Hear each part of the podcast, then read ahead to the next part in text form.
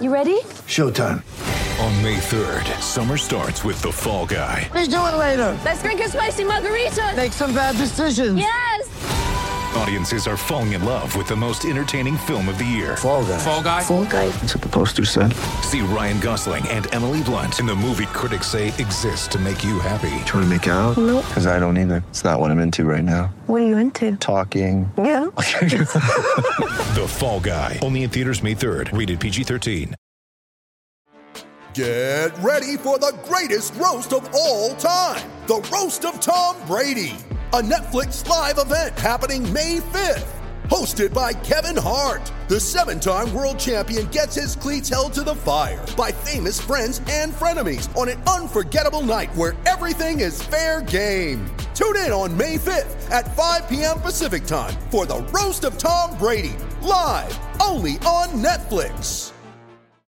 Coming to you from Classic City, the capital of the Bulldog Nation. it's time for another edition of the podcast designed for the most die-hard Georgia fans in the country, Here are your hosts, Tyler and Charlie. What's up, guys? Welcome back to another edition of the Glory UGA podcast. I'm Tyler, and back with me today in studio here in the Classic City is my co-host Charlie, and it's another Mailbag Monday here on the Glory UGA podcast. At least that's kind of what Mondays have become the past couple weeks. We didn't necessarily intend it to be that way, but the steady stream of off-season mailbag questions has certainly not slowed down, and we love that. And in an attempt to keep up with all those questions, we are dedicating yet another full show to answering as many of those questions as we can get to in our time frame that we've got for the show today. You've got questions, and I think we got some answers for you. Before we get there, though, I do quickly want to throw a couple shout outs out there to some of our listeners. We have had so many people rate and review the show on Apple Podcasts over the past year, and uh, we really appreciate that, guys. Each and every one of you cannot thank you guys enough for that. But today, we got some specific big shout outs to Drew High and Bamboo Tom for writing the most recent reviews on Apple Podcasts. You guys had some really kind words for the podcast, and we greatly appreciate that. We see you guys out there. We see each and every one of them, and it is, I promise you, very, very much appreciated. Got an extra big shout out to Bamboo Tom, who Charlie, I don't know if you saw this, has apparently been listening to us all the way out in Asia, in Japan and Korea over the past couple of years.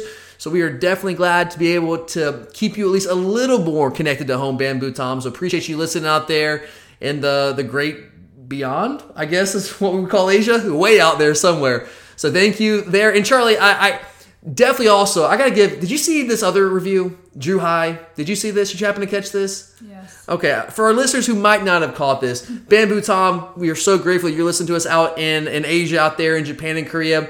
But Drew High is the man of the hour right now. Drew High is a, a gentleman and a scholar. Charlie, I'm just going to pull this up for you here so you can read this to our listeners, the people who might not have had a chance to to catch this. it? Yeah, I'm gonna. I mean, I, I'm not a very good reader. You know, I don't have my glasses on right now, so I'm really gonna need your help here. Can you read this for me? I feel like you're just trying to. I, I mean, no. What does it say? It says I enjoy your podcast. Tyler is by far, in a way, the best one on the podcast. Can you read that last part for me again? I, I couldn't quite make that out. Best one on the. podcast. Who was the best one on the podcast? Tyler. Uh, Do you agree with him? Sure. I mean, I think he's he's spot on here. I think he's got to be. I mean, you, you, you do you do a really good job. It shouldn't hurt your feelings. It's just one of the, the laws of physics that I'm the best one on this podcast. I think we all know that. Physics. I mean, I don't know laws of I- I gravity, physics. I don't know. I Science don't- was never my thing. I don't think that works. I mean, well, okay, maybe not. I'm not the smart one. The smart one is is our man Drew here. Drew, thank you very much. A gentleman, a scholar. He's the kind of guy that you want on your team. He's the guy. He's like the high football IQ, coach's son. Everybody knows he's the one you go to if you need your problems fixed. Drew, thank so you, is sir. Bamboo Tom. Bamboo Tom listening out in Asia. That's fantastic. I love you, man. But Drew High, I mean, I, I, I don't know if we've ever had a more accurate review that's been sent in. That's fine. I mean, it's pretty good. I mean, sure. Obviously, all in good fun here. I, I, I had to laugh when I saw. I was like, by far the best in the post. Um, actually, it says what is it? It was autocorrect got him. Tyler is by far and away the best one on the postcast. But I, I, I appreciate the sentiment. I get where that's coming from. I don't know about that. I think Charlie does a great job. Curtis, uh, Curtis is. I mean, Curtis is smarter than all of us, right? Going to law school. I mean, he's he's the genius of the podcast. So Maybe. maybe. Oh, Charlie throwing shade. I know some things Curtis has done. I mean, we all know some things Curtis has done, but I've done some things. You've done some things. Yeah. You killed a man once, didn't you? No. No. Oh, that was okay. Not you. Stop making up lies. Sorry. Just sorry, my bad. Anyway, so thank you, appreciate that, Bamboo Tom, uh, Drew High, appreciate it. Again, thanks to everyone who's sending a pod, sending a review of the podcast, and I don't know ever. Uh, I know we've had a lot come in since the pandemic started, so just want to throw some shout outs out there. Appreciate you guys. Keep them coming. It's always a great way to help us if you are so inclined. But all right, Charlie, had to throw that out there. But we got a lot of questions to get to. So, what do you have cooked up for me here today on the podcast? All right, well, we're going to open big today as Jared asked the million dollar question that is at the forefront of every Georgia fan's mind right now. Jared says that he knows Kirby Smart has set the standard with multiple SEC championship appearances and a national title appearance in his first five years, but he thinks the 2021 team will be the best team since Kirby has taken the job. Do you agree with this? And if so, is this finally the year we shake the 1980 curse forever? What do you think, Charlie? I mean, we could be. It You just, always- It's one of those things. It's all got to line up at the same time. And that's been the story of Georgia for my entire lifetime, right? Like we have a great defense, but offense is eh. Our offense we finally get into high gear, but like with Aaron Murray, Aaron Murray's breaking the records at quarterback, but the defense just can't get it done. When are we ever going to put it all together? You're exactly right, Charlie. Uh, but you always give me crap every single year that I say this is the year, right? You always hammer me for that. Yeah.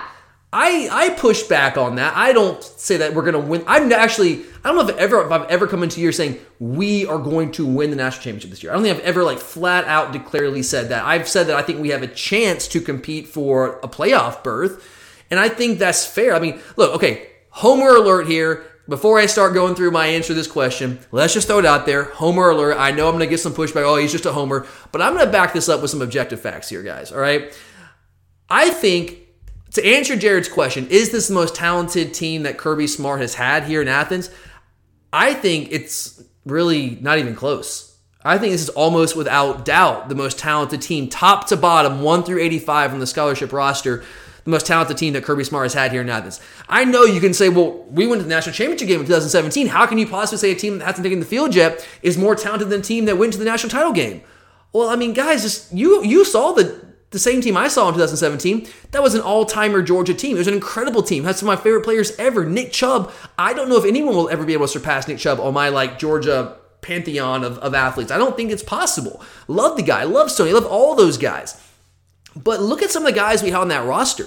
Guys like Dom Sanders, Malkom Parrish, Reggie Carter, Aaron Davis, David Marshall to a degree, Kendall Baker. Remember that name? Kendall Baker, Charlie. Do you even remember that name at all? Yeah, You do? I do. Well, you- you- I might be thinking of a different. My point is going to be like you would say, "Oh no!" I think exactly. You made my point from it. You remember Kendall Baker. I mean, there are a lot of players I don't remember. Okay, well, Kendall Sure. Baker, if you guys remember, started basically, I think it was 14 to 15 games in 2017. And then in 2018, he loses his starting job. Uh, Jeb, Jeb Blazevich is a guy who was a good player for us, but those names, Dom Sanders, Malkom Parrish, Reggie Carter, Aaron Davis, David Marshall, Kendall Baker, Jeb Blazevich, are those guys starting for the University of Georgia in 2021? Let No. me, let, yeah, let me just tell you guys, no. I'll answer, I'll answer my own question. No, they are not starting for Georgia. They might be in the rotation somewhere, but they're not starting. They're not playing for Georgia. And those guys are big time contributors, starters on the 2017 SEC championship team that went to the national title game. Great team, really good team, really kicked off the Kirby Smart era. We know that. But that doesn't mean they're the most talented team that Kirby Smart's had. They were, I guess, the most accomplished team that Kirby's had, not the most talented. And I told you guys, for those of you who've been listening for a while, all the way back to 2017, I told you that year, after we lost the title game, I was numb for about eight months afterwards. Uh, as Charlie can, can tell you, I just like was staring off into space anytime anyone would talk to me for about eight or nine months after that game. I finally, I don't know, I can't say I've gotten over it, but I've moved on a little bit, I guess.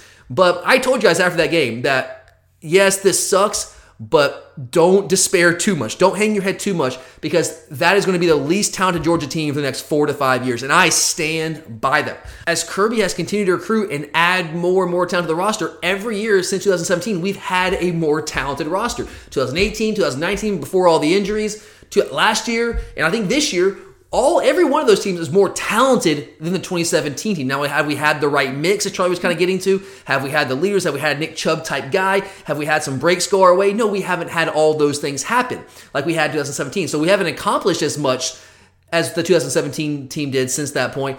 But I think each year we've been more talented because we just keep adding elite recruiting class on top of elite recruiting class. And I, I think honestly, the, the only team that com- I think would compare to the talent we have on the roster this coming year in 2021 would be last year's team. And yeah, I know we're losing Eric Stokes, you lose Tyson Campbell, Azeez Ojulari, Monty Rice, Trey Hill. You lose some guys. You lose potentially a, a couple first round draft picks if, if things go our way in the NFL draft next uh, next one, well, not next month, but a couple of months from now. I think I, I think Azeez will at the very least be a first round draft pick. So I think we'll have at least one guy. So you're losing a lot of guys that started a lot of games for us, played at a high level, talented players. But we still have a ton of talent here. You got guys like Nolan Smith, Adam Anderson to fill in for Azeez. You got Kelee Ringo to fill in at corner, who's a five star recruit, one of the top players in the country coming out last year. Nakobe Dean inside linebacker. And then on top of that, you add some young guys that are ready to contribute more in year two. Guys like Sedrick Van Pran on the offensive line. I mentioned Kelee Ringo, Jalen Carter, the defensive line might become an absolute household name monster type defensive lineman this year. Arian Smith, also a guy that I think could become a household name here before too long with his speed and ability to, to stretch the field offensively. Jermaine Burton, a, a, year more, a year older in the system, a year more in the system, a year better. Marius Mims coming as a true freshman. Nyland Green coming as a true freshman. You're adding all that talent to the mix as well. So yeah, we lose some guys, but I think there'll be more guys that are ready to contribute that are insanely talented players. And by the way, that 2018 class, the first number one recruiting class in Kirby Smart's tenure here in Athens, that class that some people were calling the greatest recruiting class of all time until this year with the, with the class Alabama put together, those guys that are still in the roster are seniors now. Now, I know some of those guys transferred out. I get that. But those guys are seniors now. And then we followed that 2018 class up with a number two class in 2019, another number one class in 2020, another top five class in 2021. And on top of that, oh, yeah, by the way, we have a returning quarterback in JT Daniels. And that, to me, is the biggest difference between this 2021 team. And I know it's all potential because we haven't seen it yet. But on paper, that's the big difference between this 2021 Georgia team and the other talented Georgia teams over the past couple years. Because for a couple of years now, like we've been, this is nothing new. We've been one of the two or three most talented teams in America. We just haven't had that quote unquote guy at quarterback. And we've all seen what the game has become. We've talked about this ad nauseum throughout this past football season. The quarterback position has become the most important position. You have to have an elite quarterback. You have to have one if you want to compete for championships at the highest level. You can't just get by anymore with the Greg McElroys of the world, the Jake Cokers, the Craig Krenzels. Let's go back to the early 2000s with Ohio State. Those guys aren't winning national championships anymore. All right, we tried that with Jake Fromm. He was one of those kind of guys, maybe a little bit better than, than the guys like McElroy and Coker and Krenzel. But we we got close to Fromm, but we're not gonna we were gonna win with a guy like that. You don't win championships, national titles with those kind of guys anymore that you can just rely on to be steady and not make mistakes, not put the team in bad positions. You used to be able to get away with those kind of guys if you were elite everywhere else. Not anymore. Nowadays, it's an absolute necessity to have a playmaker back there at that position. You have to have that. And I think we saw enough of JT Daniels to lead us to have confidence that he is that type of playmaker. Is he perfect? No, we've detailed a couple weeks ago some things this guy's got to work on. He's got some mechanical things that he's got to clear up, and now he's got a full year in the system. He's got a full spring practice coming up, a full fall camp. I'm confident that those things can be fixed, and he was really good for us, even with some of those mechanical issues last year, without really understanding the offense all that well, having a great grasp of it. Now he's going to have all of that. And I think that's going to lead us to have the kind of quarterback that we need to have to truly compete for titles. So when you factor in that we have the quarterback, the guy that can be a playmaker back there at the most important position. You factored that in along with all the elite recruiting classes, as I mentioned, that we've stacked together year after year after year. I think absolutely this is going to be the most talented team that Kirby Smart has had. If it's the most talented team Kirby Smart's had, I mean, I don't, I'm not an old timer, and I say that with all the love in the world. I'm not trying to denigrate anyone calling you an old timer. I don't go back that far to like the early 80s, the 70s, and some of the great Georgia teams from that era. But in my lifetime, if it's the most talented team in Kirby Smart's area, it's the most talented team potentially in Georgia history. But Charlie, as you like to point out, that does not mean that we'll win a national title. I'm not ready to say that yet because we don't exist in a vacuum, right? The University of Georgia, as much as we might like to think this, we do not exist in a vacuum. There are other programs out there that recruit at a high level, that have really good programs, have a lot of donor support, all that kind. They have all the bells and whistles, just like we do. There are Ohio States, there are Clemson's, there are Alabamas. We know those teams exist. So are we going to be as accomplished as we were in 2017? Will we get as far, win an SEC championship, win a college football playoff game, get to a national title game like we did in 2017, even though I think this team is more talented? That remains to be seen because there are other teams involved. Maybe the teams this year that we're going to be competing against are better than teams in 2017. I don't know. We'll find out. But I am very confident and comfortable saying that I do think that this coming team, this 2021 Georgia football team, although we haven't seen it on the field yet, will be the most talented team in the Kirby Smart era. We'll see what that means, but I think it's gonna be the most talented team. We will see. All right, up next, Gregory says that he knows everyone is really worried about the secondary this year and, and wants to know if it's really that much of a concern. He goes on to explain that it's college football and there's always going to be turnover, and Kirby has recruited at an elite level, so he doesn't think it's going to be too much of an issue. So, what's your take? I get where Gregory is coming from. It is that is the nature of college athletics, right? It, it happens every year, and it, and it does kind of feel like, you know, every year we go into the year with like one position or another that we're like, oh man, we're losing a lot of talent there. Like that's the big Achilles heel. Whether it's the offensive line years ago, quarterback coming into this year, right? Uh, the secondary are coming into last year, the secondary coming into this year, whatever it is. It seems like every year there's a position where we're we don't have as much experience, we don't have as much depth. There's always a concern here or there. It's it's without fail, and secondary just happens to be like the flavor of the month, right? It is it's the concern this year. So I see where you're coming from. That turnover happens in college football, and we've dealt with this before at other positions. We'll deal with it again this year, and we'll be just fine. We won't miss a beat. We'll be okay. And I love the attitude. I love the optimism there. I really do. I, I, appreciate that. I value that. I need to take that, I, that attitude on a little bit myself. But I'm still going to sit here and, and say I am still concerned. It's concerning to me. The secondary is concerning to me because of how college football has evolved over the past several years to where the passing game, you guys watch football just like I do, it has exploded. And now the best teams, here's what makes it tougher. Now the best teams with the best talent, like Alabama and Clemson and Ohio State, they've caught up and decided they're going to stop being arrogant, thinking they can just run it over and through everyone like Alabama did for years and years, and realized, oh, wait, well, we have better talent. Well, if we just start doing all these things the other teams are doing that are kind of beating us and upsetting us with better talent, they can't touch us if we actually take on the innovations in college football and incorporate that into what we do schematically. And the rest has been history with teams like, again, Alabama, Ohio State, Clemson, Oklahoma. They've done it. They have more talent. Now they're running those more advanced, innovative schemes. And now the other teams can't keep up with it. Because, like, when, when the spread came into vogue and all these teams running the air raid, it was it initially came into vogue as a way to kind of level the playing field because you didn't have as much talent. But now with the teams that have all the talent they're doing the same things, and it's like, okay, now we have this college football super class.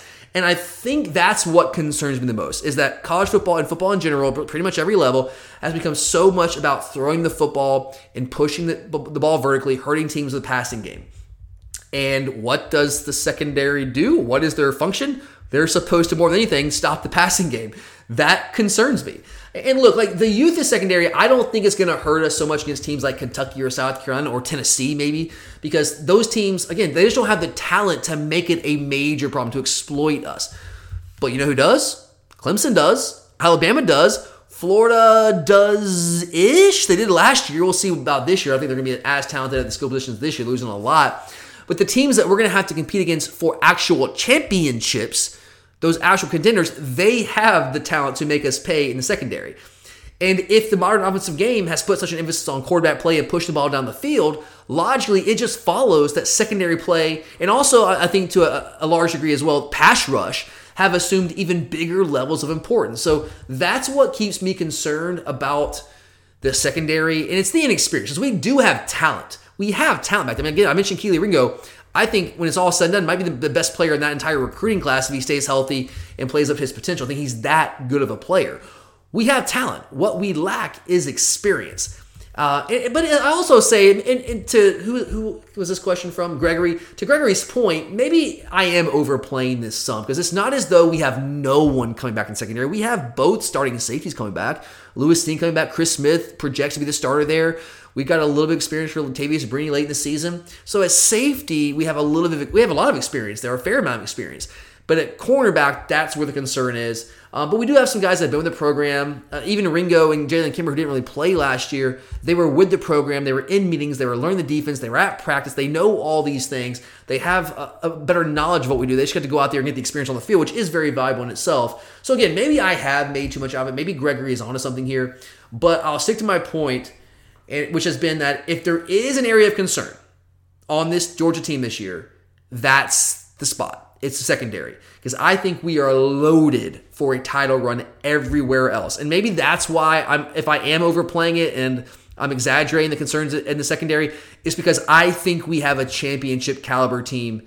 And I'm not just saying SEC championship. I think we have a national championship caliber team everywhere else as long as we can find some answers in the secondary. So maybe that's why I'm being uh, maybe dramatic. I don't know, Charlie. Am I being dramatic? Am I going crazy here? It's, I, I tend to do that when it comes to Georgia you're sports. dramatic about a lot of things, but Not really. I'm very low maintenance. oh, With Georgia athletics, okay, yes, I'm very dramatic. I'm very passionate about it. Everything else in life, yes. everything else in life, like uh, you know, I'm happy go lucky. But Georgia's different. all right. Let's move on to the next one. So, believe it or not, spring practice opens next Let's Tuesday. go. And Luke has that on his mind as he asks, which player does Georgia need to take a big step forward to get back to championship status? Which player or players? player? So I have to pick one. Singular. Singular. But you can give like two or three. Oh, thank you for your permission. I appreciate that.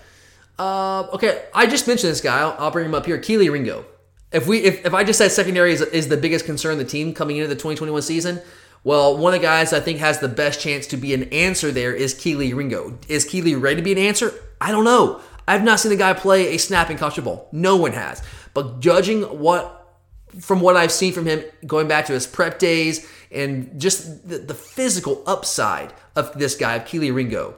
I mean, have you guys seen like all these GPS things they do? Like him and Arian Smith have this like ongoing battle. They keep posting this on social media on Instagram. Like who has the fastest GPS numbers each day or with each workout? And it seems to go back and forth between Arian Smith and Kelee Ringo. Kelee Ringo, guys, is a physical freak. He's doing that at about 6'2, 6'3. This guy is a monster athlete. He has every physical tool it takes to be a great corner. I've said many times, I don't know if I believe in lockdown corners anymore, that idea, because the way the rules have been changed over the years and structured to favor offenses, I just don't even know if you're allowed to be a shutdown corner anymore. But I think Kelee Ringo has the ability to be as close as you can get to it. Now, will he be that in his first year of actual playing time?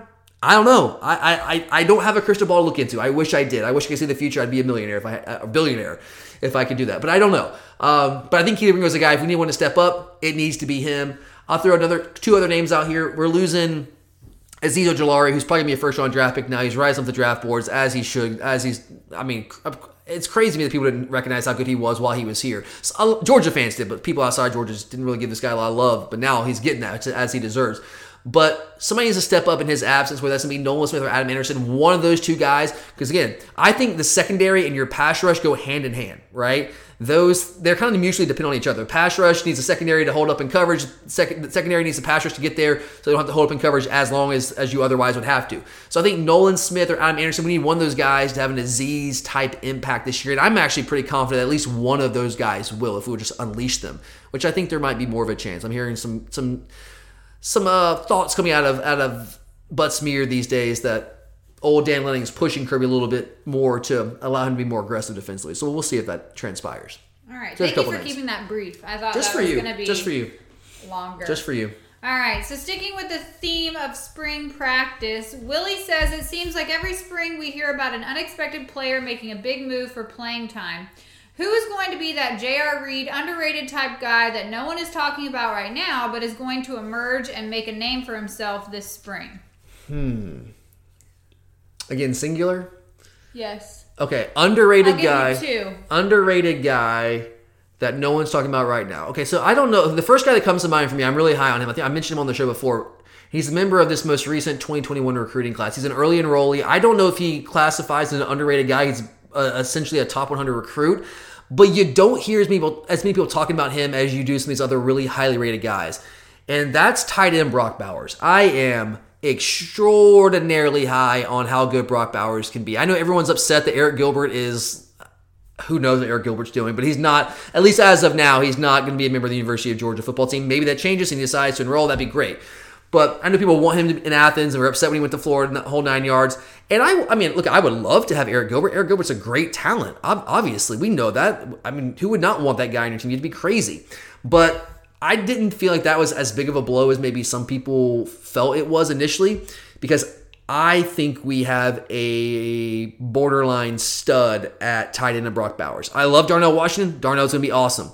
But again, as I've said on the show a couple times, as much 12 personnel as we like to run with two tight ends, Darnell's going to be on the field. And I think Brock Bowers can potentially, maybe not right away, but potentially overtake a guy like John Fitzpatrick. I think he's just he has more athleticism. He's got better skill at tight end. I think he's more of a threat in the passing game, which again, that's what college football has become.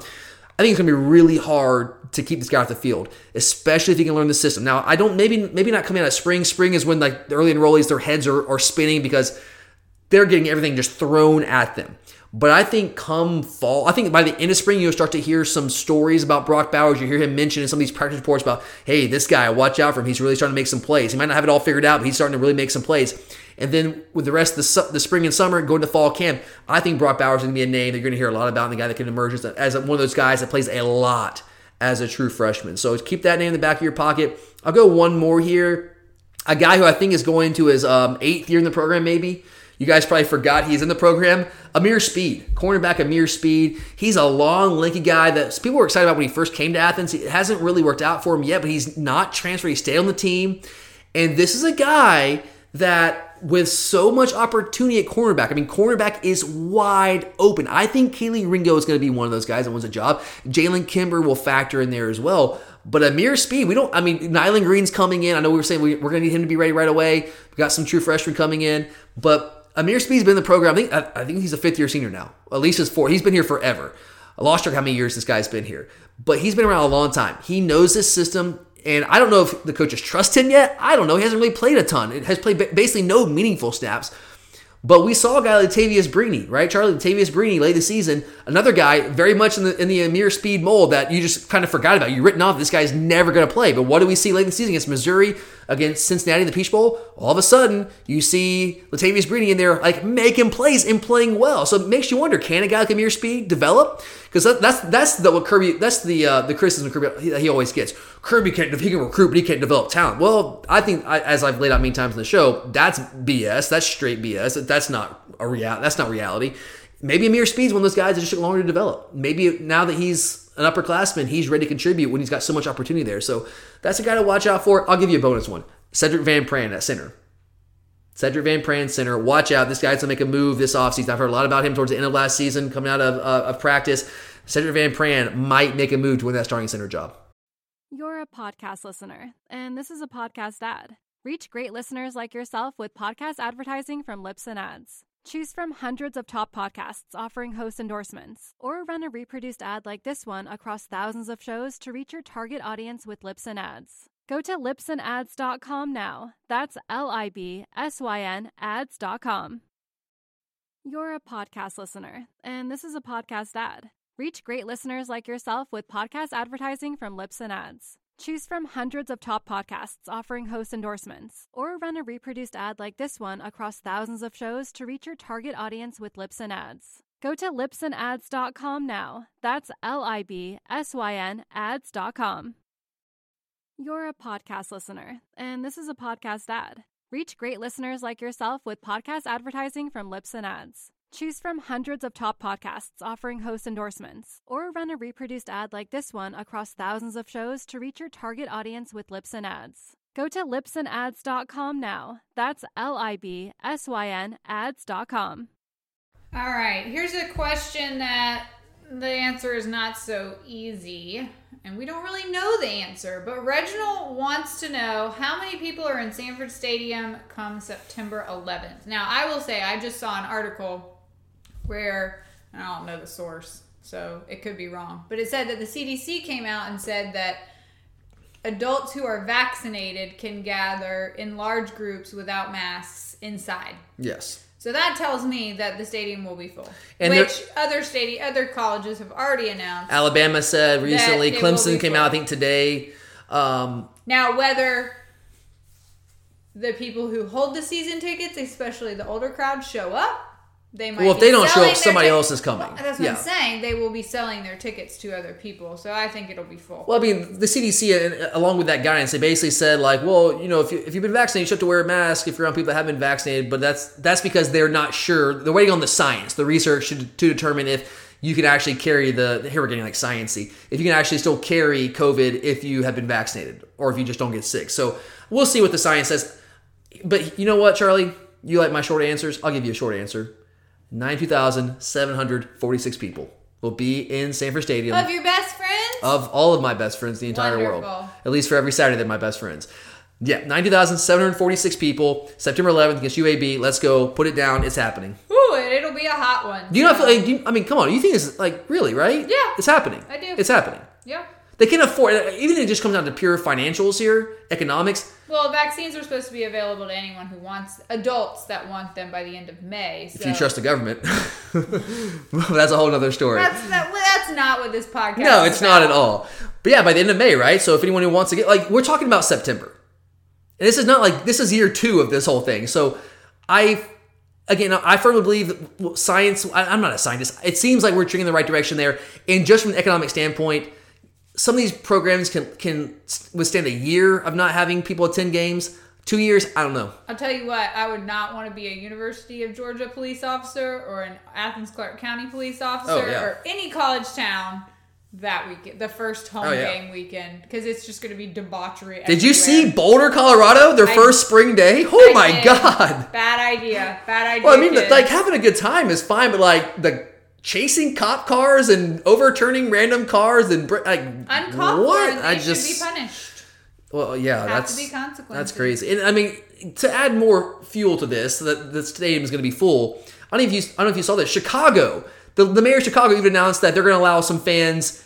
This baseball season isn't like two months from now for the Cubs, or like a month from now for the Cubs and White Sox in Chicago, which has basically been shut down from the get go. Yeah. So if that's happening, you're going to tell me that Athens, Georgia is not going to allow a full stadium? I mean, come on. I think that they will. I think they will. Let's go. All right, we'll find out in September, I guess. Hopefully before then. All right, well, next up, we're going to move away from the gridiron over to the diamond to talk some Georgia baseball. I can just see you like, oh god. If, Well, if you guys can see the look on Charlie's face right now. I'm laughing because I don't know that much about baseball because I just don't find it that interesting. I am really happy for people that do enjoy it and find it interesting. I am just not one of those people. Um, What do you find interesting? Did not play softball as a kid. I still can't really catch and throw very you can't well. like a ball or anything. Um, like just eh, I'm not that skilled in that area. So- like I can toss. So you play ball like a girl.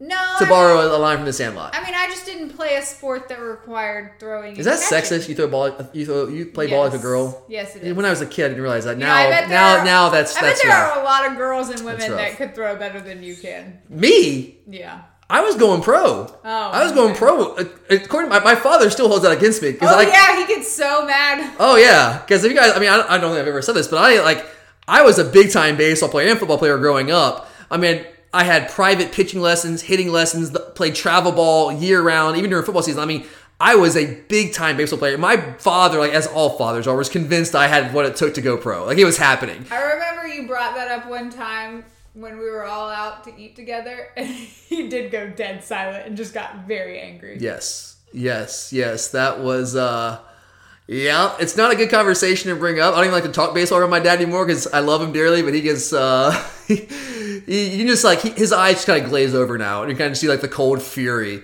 But I quit playing baseball when I got like going like my sophomore year of high school because I was, football is my passion. Football surprise, is my love. surprise! Uh, Yeah, I, You I, I, football I love more. football, and like I, you guys don't know me, you never met me, you don't know what I look like, but um, Charlie can tell you, I'm not like the most physically talented athlete ever, and I loved football, so I knew that if I was ever going to actually like start on the high school team, because I we went, I, I went to a big time high school. Or, A big time high school. I went to a high school that football is a big time sport. That's very important. Gwinnett County, it's a big deal. It's all I thought about growing up, really.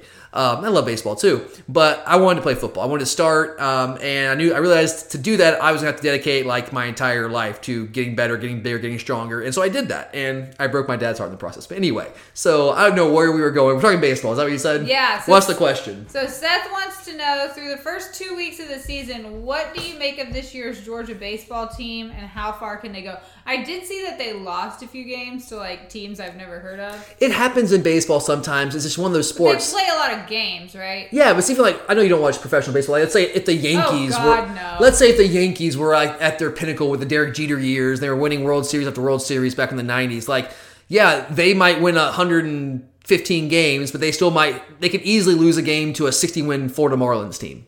Or the now Miami Marlins. Like that's just how baseball works. Like if you have one pitcher who's hot one day, your guys are cold at the plate, it happens. But yeah, like we've lost. We lost the. Now we haven't lost a series, but we lost the game to North Florida on Friday. We lost one of the games to Evansville. We lost to Kennesaw State. Now that's a midweek game where we don't play. We're not pitching our top pitcher, so that is what that is. Uh, but how's the how's the season going so far? What did I make of the season? Is that that was the question, right? Yeah. Okay. And how far can they go? Okay, let's let's start by saying, and I, I mentioned this a couple weeks ago when we did a baseball preview show. This team has taken a step back from where we were last year. Last year, we had a College World Series potential national title caliber team. We had two guys that I think were first round quality pitchers. One of them went the first round. One got first round money, didn't go in the first round. Cole Wilcox, got first round money. We, we were elite as a pitching unit, as a pitching staff. And we hit well enough, and I thought we had a chance to do big things, go back to College World Series for the first time, I think, since 2008 when we lost to Fresno State of all teams. Wow. Anyway, um, but like, we're not as good as we were last year. It's still a good team. It's not an elite team. I don't think this is not a College World Series team. I'd be stunned. I'd be pleasantly stunned, but I'd be stunned if they got to the College World Series. It might be a, a, tough. This team might like be a team that makes a that sneaks into a regional. I don't. I don't think we're going to host a regional. We're not going to be a national seed like we were a couple years in a row. I just don't see that happening. But still, like we're nine and three right now through the first two weeks. I think it's been a good start, especially considering the injury situation. The guy who was projected to be our top pitcher, John Cannon, he went down with mono, and he's still trying to fight back. We're hoping he's going to get. I think he's going to pitch at some point this week. Now, will he be on a pitch count this weekend? Yeah, almost certainly. Uh, so that's that's been tough. Getting, it's going to be a while to work him back in there. Mono just weakens you so much. Ryan Webb, our number two starting pitcher, he went, he got COVID, so he missed the first week, and he's back now. But he's been on a pitch count. He hasn't been pitching very much. Pitched well, but hadn't been in there a lot. So we had a couple injuries uh, with guys like Buddy Floyd, McAllister. We had some guys that have gotten hurt in the lineup. So considering all those things, it's been a good situation. And I've actually been like even with the injuries and I guess the health issues at, at, at, the with the pitching staff, I've been pretty impressed with the pitching staff. That's when we've kind of been leaning on a fair amount of young guys. Like Jaden Woods, this guy has been a starter for us uh, on the week on Sundays. Right now, as a, as a staff, we have a 288 ERA, a 202 opponent batting average. Pretty good stuff. Like, you know, top third of the SEC. Where I still have concerns about this team, this is what I thought coming in, and, and we'll see. Maybe they get it going, but I have concerns about the bats. We, we are fifth in batting average in the SEC, but we're not scoring runs. We are 12th in the league in run score. We're only ninth in slugging. What that tells me is we have guys that can hit, but we don't have guys, we, we haven't had a consistent power bat emerge. We don't have the power in the lineup. For example, we, we have, we've scored in 12 games, in our first 12 games, we have scored double digits one time. Now you might be saying, "What's baseball? You don't score double digits in college baseball." Yeah, you do, especially when you're playing teams like Evansville and Gardner Webb and Kennesaw State and North Florida this past weekend. Yeah, we should be scoring in double digits, guys. We scored in double digits one time in our first 12 games. Comparison's sake here, I know Vandy's really good, but that's the kind of program we want to be, right? We want to be competing with the Vandy's of the world.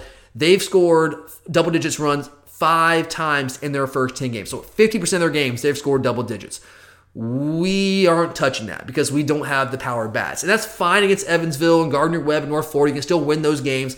But is that going to be fine against the Vanderbilts and the Floridas and the Arkansas and the Ole Misses of the world?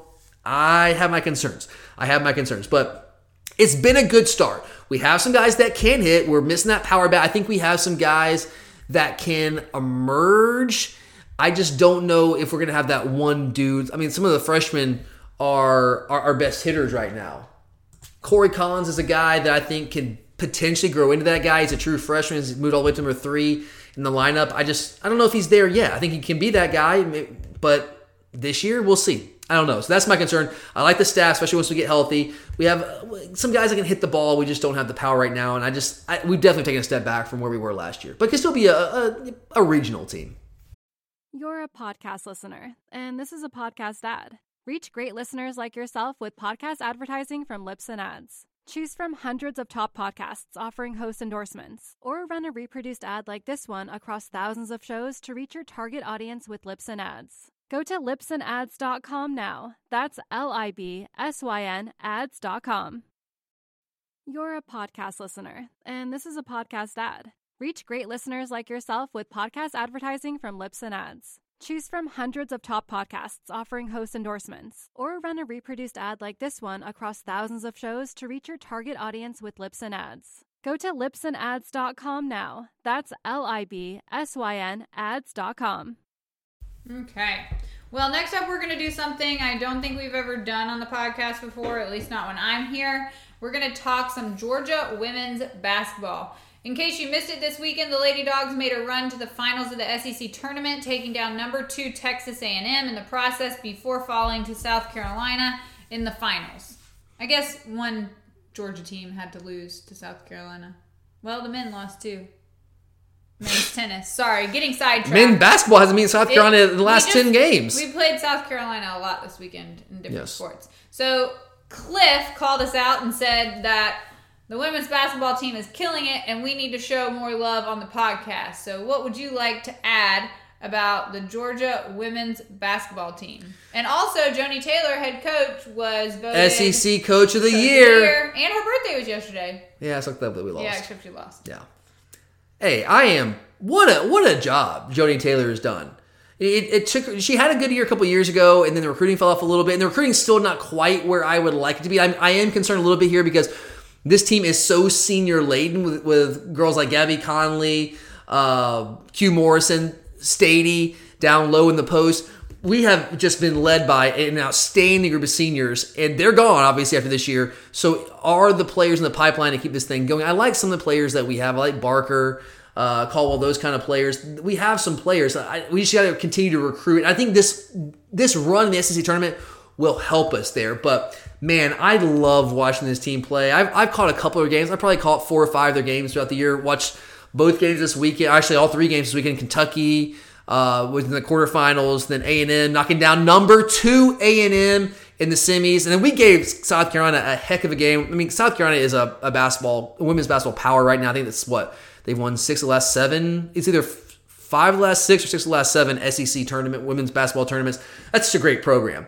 But we pushed them, and it's just fun team to watch. They, they you can tell they love Joni. Joni loves them. They play hard. Que Morrison's my favorite player. Watching Q Morrison out there, she just loves to play.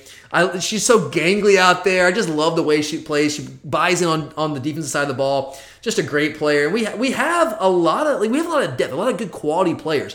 I mentioned girls like Connally, Maya Caldwell, Mikayla Coombs make up a great guard lineup. Jenna Staiti is a beast down low. Really hurt us as she got into foul trouble in the first quarter against South Carolina because Boston, Aliyah Boston for South Carolina was just a monster. When Staiti went out, like it, it, it, that's when we things things didn't go awry. That's when we lost our lead there. We had a lead there for most of the first quarter. But when you have quality guard play in depth like we do to match along with a big time post presence like Stady, you can be pretty good, especially if you buy in on the defensive end. This team is elite on the defensive end.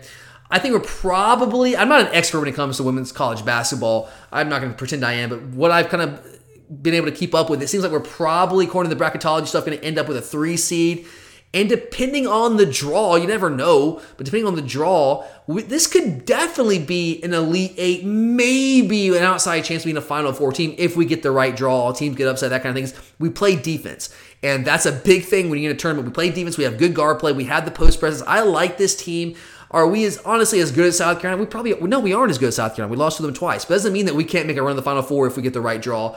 And I think this can definitely be an Elite Eight team with an outside shot again with the right draw to be in a Final Four team. Uh, but and even though we lost, it sucks losing. But what a huge step! Congratulations to Joni, the whole program, the ladies on the team. The, the first step is to be in these games, to get to these kind of games, to play in them. And then you use that to recruit better players. And once you get better players in, you start winning at a higher level. Then you actually start to win these games. So huge step. Love it. Very excited for Joni and the program. All right, last question. And we have our very first Georgia tennis question. Whoa, let's go. we've ever gotten on the podcast. So Jeff brings up a good point. He says that we know he knows that we were high on the men's tennis team's Mhm. chances to have a big year. Yep. But they've gotten off to a really slow start. What's going on there? Um I'll let you take this. Injuries. It's as simple as that, right? Because when one person gets hurt, like Blake, Croyder did a couple weeks Mhm. ago with his back, he plays doubles and he plays singles. So it threw off the entire doubles lineup, which means guys are playing with their teammates, but they don't have the same chemistry that they do with their normal Mhm. partner. Mhm. So, you know, the doubles point is really important in college tennis because that means you only have to get three singles matches. Yeah. Which is much easier than getting four. especially when you're playing really good teams like we have been. Yes, and we play Wake Forest soon too, which is another good tennis team. Yeah, they won national title a couple years ago. And then Trent Bryde got hurt. our number one, our best player, our number one singles and number one doubles player. Yeah, so when you've got two guys that are hurt who have been playing the past couple of weeks, even though they are hurt, they're not at Blake missed a match and a half. Trent missed a, a match, but they, you're right. They've come back. We, now we didn't see the matches this weekend. I watched some of them on the the live feed because they were they were in Gainesville and, and in Columbia, South Carolina. But we saw them here in Athens last week against Ole Mississippi State. And when Blake came back and played against Mississippi State on Sunday, I mean, Charlie, you saw he was a shell of himself. Yeah, it was. I mean, he, he can't he, he can't serve. He can't serve. He can get but no juice from the ball whatsoever. Is that the match he retired in, or was that Friday? He retired in one no, match. Trent retired. Trent Yeah. retired against Ole Miss. I'm talking about Blake. Oh, you said Blake. Sorry. Yeah, Blake. Yeah, no, he's still. and. Blake is our number four. He's he's been our number four singles player. He's the this weekend he was playing court five because we saw after Sunday's match because this guy got by the way guys Blake Croyder won twenty straight. I think it was twenty straight right something like that. Twenty straight dual match dual A lot. matches going back to last year. And then he lost to Mississippi State. You can see the frustration on his face. Like he was hitting himself in the head with his racket. 'cause He was so frustrated because he's not used to losing. And he lost that match. And I think, man, and it was clear to anyone who's watched Georgia tennis that he was not himself in that match. Like not even close to himself. Couldn't move like he wanted to. Couldn't hit the ball like he wanted to. Just not even close. You could tell it was frustrating him. And then clearly our coaches saw that and said, well, you know what? He's he's healthy enough to play, but he can't play at the level he's accustomed to. Let's let's move him down to court to court five. Maybe that'll give. He was playing court three that match. Yeah, on last Sunday it was court Yeah. three. Now he's playing court five, and people are still having to play up courts, and it's not great. Trent is not healthy either. Uh, he's playing. Zink is still really young. I don't think he got the benefit of being a true freshman last year. Yeah. The season cut short. I will stand by what I said. When this team is healthy, this is an incredibly talented team. This is the best Georgia tennis team we've had in a long time when they're healthy. But I just don't. If you don't watch college tennis as much as I do and Charlie does, I don't think you appreciate maybe how much even one injury, right, Charlie? Even one injury to one of your top players can throw everything off. Especially if they play singles and doubles, and then have two of your top four guys go down. That is really tough when you have a tough schedule to start off with. I mean, we were on the road against two top 15, co- t- two top 15 teams this past week. And Florida, we just got destroyed. We had a chance at South Carolina, and I think if without the injuries, we win that match. So now we're sitting here at one and four in conference. When we really like, if we hadn't had these injuries, I'm pretty confident we still might have lost to Florida. Florida's really good; they're a top ten team. I think this team would probably be four and one at worst, three and two without the injuries. So I am not giving up on this team. They will get healthy at some point. It's going to be rough going until we get healthy because the thing is, like we our top our, our top six guys are really good, but how do you feel about the depth of this team? The depth is not. We don't have the depth. If we have injuries, we don't have the, the guys that are behind them. They're just not. They're going to be good. Like Baptiste Anselmo is going to be good. He might be the best server in the team, but he's just not there as a, as a total player yet. It's just not there. So when these guys get hurt, it really puts the pressure on our guys. It just messes everything up. So once we get healthy, if we get healthy, hopefully, I still believe in this team. What we need to do is to, once we get healthy, go on a run late in the season and we need to get inside the top 16 in the rankings. The top 16 teams in the rankings get to host a regional. That's huge. We used to, it was, it used to be like a rite of passage for Georgia, right? Yes. Like every single May, you knew, oh, well, we're going to host a regional. Well, the, the women's team have, but the men's team, it's been like two or three years now since we've hosted a regional. And that's very un-Georgia men's tennis like. And we just need to get that back because that is a huge advantage when you're hosting the entire regional that can then get you to the final eight, the elite eight down there, and I guess it's Lake Nona this year. So I'm not giving up. I still believe in this team. I still believe in our coaching staff. I believe in this program. We just gotta get healthy. It's that simple. It's that simple. And then the women, real quick, they're just doing what they do. Like, Yeah. it, there's, it's almost like I, I'm gonna knock on wood here something bad could happen, but it's almost laughable that they just destroy everyone. yeah. Like it's just not even. It's not even close. Like, is there anyone honestly like anyone gonna, gonna even compete with us in the SEC this year? In the SEC, I mean, who? not so far. I mean, South Carolina's had a pretty. They're having a rough year this year. They've been pretty. They've been good the past couple years. Um, Tennessee was a top twenty-one. They were top twenty-five team. We beat. We just. I mean, that was a top twenty-five team, and that was light Well, and it says a lot because we're the team to beat, so we get a lot of We get their best match. everybody's best match, which Yeah. is great because LSU's pretty good this year. They got a good girl, a good player on court one. But I mean, Cat, Cat is she's just so good. She's just rolling right now. Yeah, I, I mean they're just fantastic. Any any big takeaways? The women were at home this past weekend. Did you get a chance to catch it? You were out there. Um, Lea Ma was playing well. Yeah. She she's had a several. She's starting to figure it out. She's starting to figure it out. Matured maybe a little bit. I mean, she like, it's kind of like Zink last year. She didn't have a full freshman year. Yeah, business business. She's super talented. Yeah, she's super talented. She still has a good time. She screamed a few times and yelled at herself in a she's still way. sometimes like it's kind of like Cat. Like when Cat loses, it's because Cat beats herself. Like she double faults something. And I think Leah's the same way. Like Leah's better than just about everyone she plays. Like more Yeah. talented, but sometimes she'll make some of those unforced errors, and that gets her into trouble. She kind of gets lackadaisical at times. Yeah. But talent wise, like man, she's she's really really good. She's really good. So the the, the ladies keep dominating. Let's hope they keep that up. But uh, yeah, I mean, I, don't give up on the guys. If, if you're into tennis like we are, if you're trying to get into it, don't give up on them. This team, it still follow them, still keep up with them. When we get healthy, we are going to be very good, and the women are a national title contender. All right, but yeah, that's our tennis talk for today. So that's our that was our, is that our that's our first tennis question ever Yes. that we've gotten like. Actually, I think I've gotten a few DMs, but like for a mailbag show, I think this is the first one for a mailbag. So Thank cool. you. Thanks, Jeff. for asking Appreciate the it, man. Always appreciate that. So that's it, right? That's it. All right, today. guys, that's it for us here today on the Glory UGA podcast. As always, thank you so much, guys, for supporting the show, listening to us here. Curtis and I will be back later this week for our full official spring practice preview. We're going to do that a little bit of a different way this year. I'm kind of excited for it, do something a little different. So make sure to check back in later in the week for that. But for now, for Charlie, I'm Tyler. Thanks for listening. And as always, go dogs.